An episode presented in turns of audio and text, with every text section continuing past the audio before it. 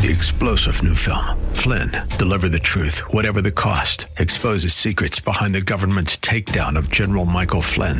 Flynn knew what the intel world had been up to. He ordered the first audit of the use of contractors. This set off alarm bells. He told the truth. He was the most dangerous person for Donald Trump to hire. They had to get rid of Flynn. Flynn, deliver the truth, whatever the cost. Available now. Watch it today. Go to salemnow.com. Salemnow.com. Welcome to Practical Living with Dale O'Shield, Senior Pastor of Church of the Redeemer in Maryland. We pray that through this message, you will learn how to apply God's Word and truth to your life. Stay with us as we discover God's truths that will transform us. We're involved in a series of messages called Recover. And I want to continue us in that theme this weekend, a very important uh, series of messages we're involved in in a brand new year, the year 2021. It's hard to imagine that we're now into 2021. And I, as I was praying several weeks ago uh, about 2021, having come through and thinking about all that's happened in 2020 uh, to all of us, I was thinking about what is the word that God has for us for 2021. And the word that really resonated inside of me, and the word that I'm sharing with you in these first couple of months of this new year, is the word recover. We're talking about how do you and I experience recovery in our lives. Now, the word recover is a very important word because it means to get back. It means to regain. It means to get back what has been lost from you or get back what has been forfeited by you, to get something back in your life that has gone away. And so recovery is a part of God's work that He wants to accomplish in your life. And every time that God brings recovery, as you see in Scripture, and as we're looking at in this series, every time God accomplishes a work of recovery in a person's life, He doesn't just bring your life back, He brings your life back to better. In fact, Jesus said it this way in John chapter 10, verse 10 The thief comes, that's the devil, comes to steal and kill and destroy, but I have come that you might have life and have it abundantly. So Jesus says, I've come to recover for you the experience of life, not just any life, but an abundant kind of life in me. That's real recovery, not just getting things back or coming back to a place of health or strength, but it really means to come back to better. And I want to speak a word to you in your life. I believe that as we go through this next year and in the years to come, that God wants to do something in you and God will do something in you as you cooperate with Him that will bring your life back to better. There's some things that God wants to see recovered in your life. Now, in this series, we're talking about the different principles that will lead us to recovery because it doesn't just happen automatically.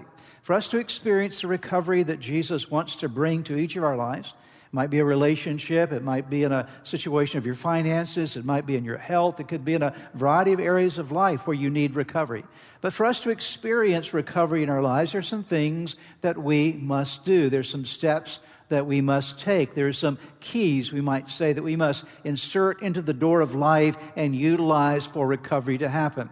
We talked about uh, that first key being the key of repentance. And so we learn how to turn away from things that are contrary to God's word and contrary to God's will, and we repent. That is, we do a 180. We come back to God. We make Him the priority of our lives. If you missed that message, I would really encourage you to go back and uh, take a look at it, listen to it. It's online there for you free of charge at church-redeemer.org, a great place to get some of those resources. And just look at what that concept of recovery really means, because recovery is, as I described a couple of weeks ago, it's the, it's the entrance ramp onto an experience of recovery. You will never get on the road to recovery without taking the entrance ramp called repentance. And then we talked about expectations. Last weekend we talked about the importance of having an expectation that God wants to do this work in your life. It's called faith. Without faith, the Bible says it's impossible to please God. And so, for us to experience recovery, we need to begin to build up our faith. And many times that's very difficult for some of us because we've gone through so many different and difficult things in life. We, we don't want to be disappointed, and so we, we don't build our faith. We have no expectation for anything good to happen. I want to encourage you, have some expectation. God wants to do something good in your life. That good that He wants to do includes recovery. And so we repent, we turn back toward God, where we've been away from God. We turn back to God, and then we actually expect God now, based upon our repentance, to do something in us. And I'm going to bring you today to the third key or the third principle of recovery, and that is the word commit or the concept of commitment. You'll never experience recovery without repentance, expectation of God, and then commitment. I'm going to talk about the various aspects of commitment today. But this is so vital, it's simple, but yet nevertheless tremendously vital to our recovery process. Let me share with you four things that you need to understand about commitment that leads to recovery. First of all, let's get really basic. Let's understand why commitment is important because we understand in Scripture that this whole idea of commitment starts with God Himself. He doesn't ask us to do something that He has not done Himself. God is committed to us. That's our first point.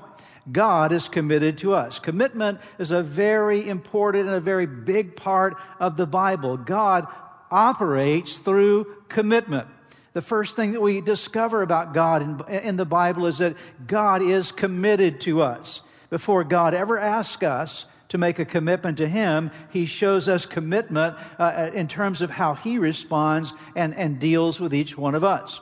Let me show you several ways. I'll give you three ways that we see. There are many other ways that I could share with you this weekend, but let me share with you three ways that God has demonstrated his commitment to us. First of all, he demonstrates commitment to us by giving us promises. This Bible that you and I have, these 66 books of the Bible, if you begin to study them and you really look at them in the, with the right frame of reference, the right theology of who God is, you'll know and notice that all through the pages of these 66 books, you're going to find a promise after a promise after a promise that God gives to us as His creation. God gives promises because of his goodness and love, but also because he wants us to know that he is committed to us. See, that's what a promise is. A promise is a commitment. If I make a promise to you, I'm committing to do something for you. I don't have to make promises to you, and therefore I don't necessarily have to commit to do anything for you. But here's God. God says, I want you to know how committed I am to you. I'm going to actually give you a book that is full of promises, and every promise is a commitment on my part to fulfill in your life. Listen to Psalm 91, verse number 4. He, God will cover you with his feathers. He will shelter you with his wings. Notice the statement. His faithful promises are your armor. God says, I want you to understand that I've given you promises, but they're faithful promises. The word faithful implies, speaks of commitment. He says, I'm standing behind them. When I say I'm going to do this in your life, it is my promise, my commitment that I will do it. The second way that God has demonstrates, uh, demonstrated and demonstrates his commitment to us is by his son, Jesus Christ. Think about this for a moment. John 3:16. Listen to what it says. For God loved the world so much. Let's stop there just for a moment. God loved the world. That includes you and me. I've often heard, heard uh, it, it, it, noted there that it's very appropriate for us to actually interject our name right there. Whatever your name is. God so loved, put your name there. That's you. God so loved the world's people so much that he gave, notice this, I say commitment. When you give something, you're making a commitment to someone. He gave his one and only Son so that everyone who believes in him will not perish, but have everlasting or eternal life. Here we see not only a promise, but a promise that is actually found in the gift of Jesus Christ, God's Son, so that our sins could be forgiven, so that we could have eternal life and abundant life. And then we also see God's commitment to us through his involvement in our lives, that God gets involved in your life. Every person that's watching right now, if you think back over your life and if you're very honest about your experiences in life, you'll have to say that there was some point and some time that you knew that God was at work in your life.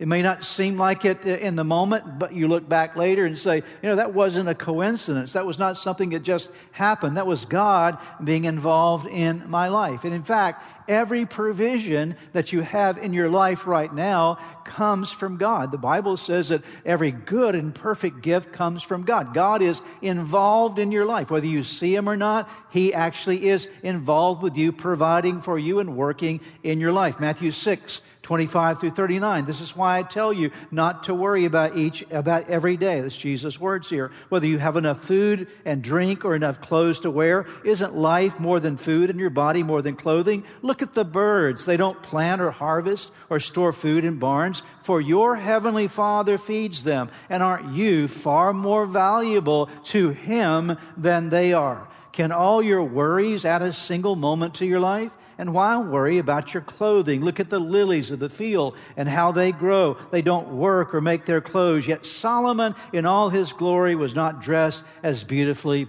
as they are. Here it's describing the Heavenly Father's involvement in very practical ways in our lives. Understand this God operates by and God operates through commitments. God demonstrates his love for us by his commitment to us. He is a God of commitment. Number two, the second thing that we must understand about commitment that leads to recovery is that God created us for commitment. Not only is God a God of commitment, but uh, He also created us so that we would learn something about and practice the same thing in our life called commitment. We work best, we live our lives best, our best lives, when we live in the context of commitment. In fact, if you want to discover God's purpose for your life, you have to understand something about how God wired you when He created you. How did God wire humanity? Because uh, we, we have to understand how God made us so we understand how we function best. There's no better place to understand how God wired us and how God created us then going back to the very beginning in Genesis chapter 1 to this place called the Garden of Eden. That's the beginning story of humanity that describes for us God's purpose for humanity, the beginning of time, the beginning of creation. Notice Genesis 2 7 and 8. Then the Lord God formed the man from the dust of the ground. He breathed the breath of life into the man's nostrils, and the man became a living person. Then the Lord God planted a garden in Eden in the east, and there he placed the man that he had made. Now, now down to verse 15. The Lord God placed the man in the Garden of Eden to tend and watch over it. But the Lord God warned him, You may freely eat the tree, the fruit of every tree in the garden, except the tree of the knowledge of good and evil. If you eat this fruit, you are sure to die. Then the Lord God said, It is not good for the man to be alone. I will make a helper who is just right for him. So the Lord God formed from the ground all the wild animals and all the birds of the sky. He brought them to the man to see what he would call them, and the man chose a name for each one. He gave names to all the livestock, all the birds of the sky, and all the wild animals, but still there was no helper just right for him. So the Lord God caused the man to fall into a deep sleep. While the man slept, the Lord God took out one of the man's ribs and closed up and closed up the closed up the opening. Then the Lord God made a woman from the rib, and he brought her to the man. At last the man exclaimed, This one is bone from my bone and flesh from my flesh. She will be called woman because she was taken out of man. This explains why man leaves his father and mother and is joined to his wife, and the two are united into one. Now, you might say, Pastor, why did you read all that passage? Why was that so important? You're talking about commitment. But I would submit to you today that if you will study the passage that I just read to you, you will find that it is filled up with, it is ribboned through with the concept of commitment. Everywhere you turn in this passage, you're going to find some aspect of a commitment that is being imparted to humanity. After completing the creation of the world, and now he creates man and brings man in, he now brings uh, an Eve to join Adam, and there's this first union that has tremendous potential.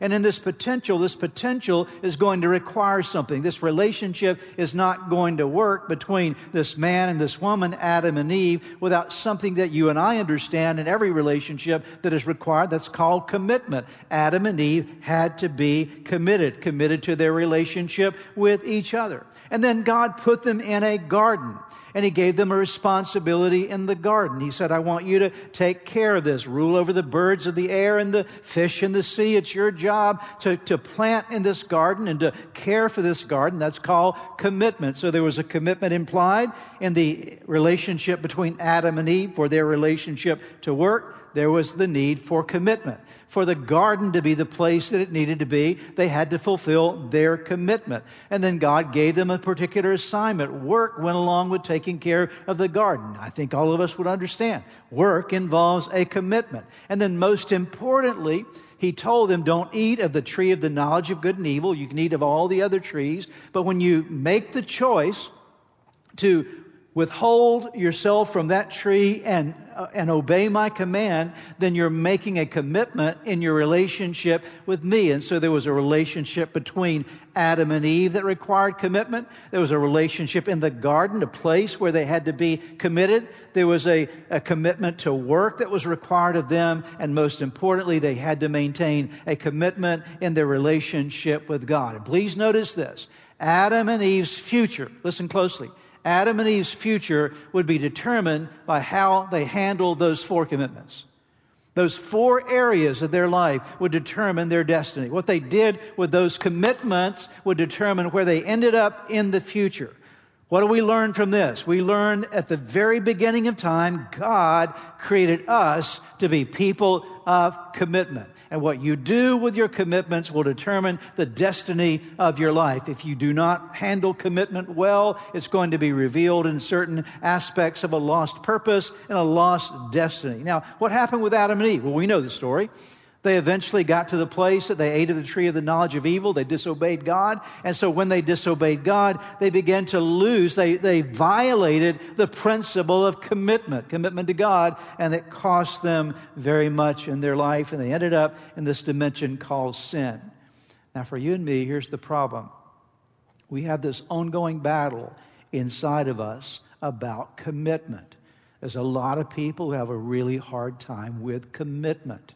And so, commitment, the struggle with commitment, works its way into our soul and our system, and it affects our relationships and it affects our health because we're not functioning the way God designed for us to function.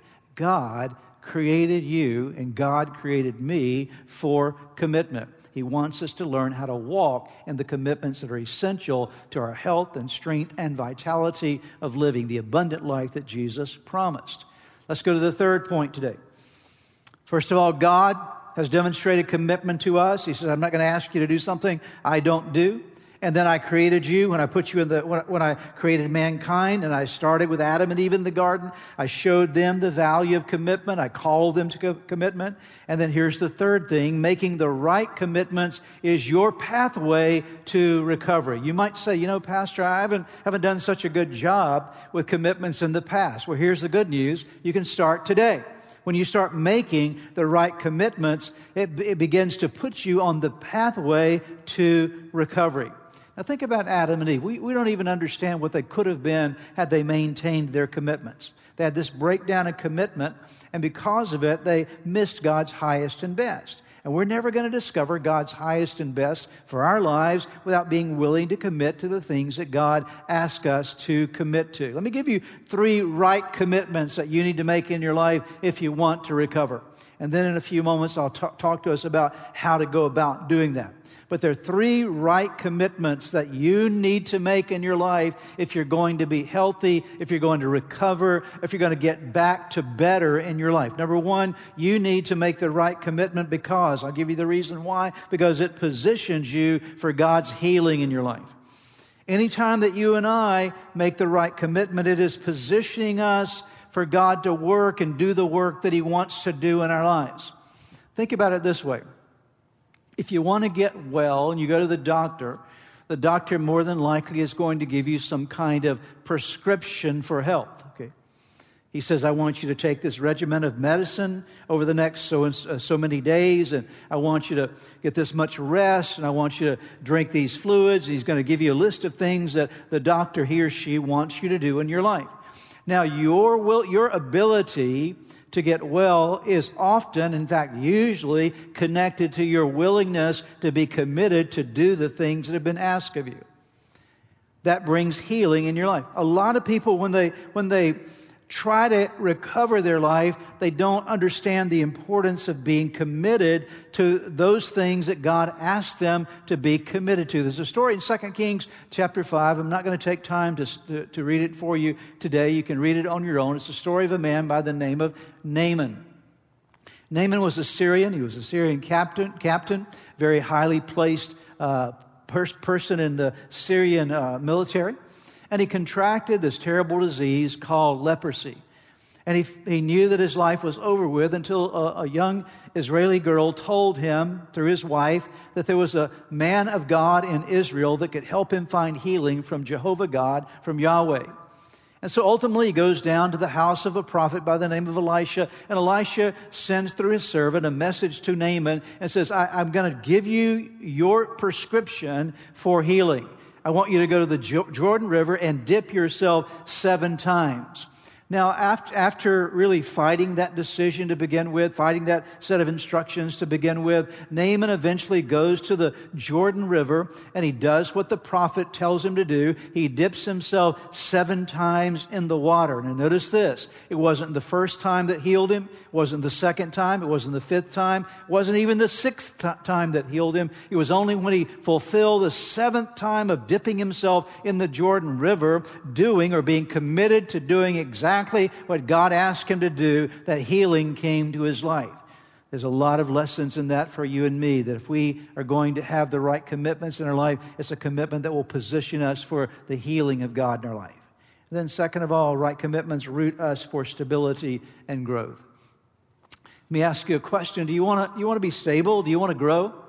In the midst of all the instability in our world today and the instability often that we feel in our own lives? Would you like to have a more stable life? Would you like to have a life that is growing, that is moving forward, that is moving upward and deeper, deeper in your life? Are you, you desiring that? I will tell you today that the way that you experience rootedness that leads to stability and growth in your life is to make sure that you're committed.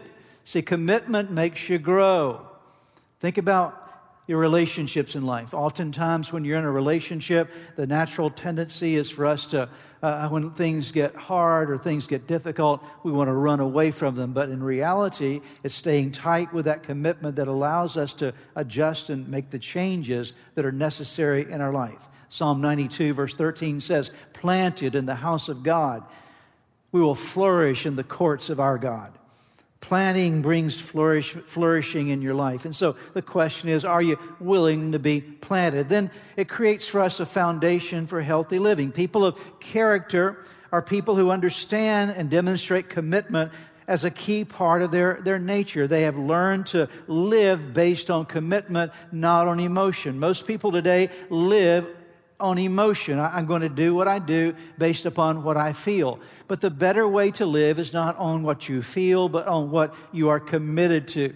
Think about the disciples. When Jesus called his disciples to himself, there were four men by the seashore of Galilee, and he comes walking along one day, and there's, there's Peter and Andrew and James and John, and Jesus says, Come and follow me. That is, make a commitment to follow me, and I'm going to create for you a foundation of healthy living. I'm going to make you fishers of men. I'm going to bring you into something you could have never experienced in your life. And so, salvation and restoration restoration and recovery are always linked to commitment. It's where you find healing, it's where you find stability and growth, and it's also where you create a foundation for healthy living. Perhaps as you have been listening to today's broadcast, you felt a stirring in your heart, something that reminded you that you need to get something right in your life with God. The first way to start in that journey with God is to open your heart to Jesus Christ, to make Him the Lord of your life, to turn over all your life to Him. And that begins with a very simple prayer. I want to lead you in that prayer right now, and it's a prayer that you can pray right where you are. Say these words Jesus, I invite you into my life today to forgive me of all my sins. I need you. I want you. I want you to take charge of my life. Be my Lord and Savior. In Jesus' name. Now, if you just prayed that prayer with me, I want to encourage you with a promise from God's Word that says, when we call on God's name, when we call on the name of His Son Jesus, there is salvation that is brought to our lives. He changes us from the inside out. And the Bible says that if any person is in Christ, he is a new creation. Old things pass away. Behold, all things become new. And that's what's happened to you today as you've opened your heart to Christ. Let me encourage you, you need to take the next step. The next step is to make sure that you get into a good Bible believing church where you're studying God's Word. And make sure you get a copy of God's Word and begin to read it. Spend some time each day in prayer. You've been listening to the teaching ministry of practical living with Dale O'Shield, senior pastor of Church of the Redeemer in Maryland.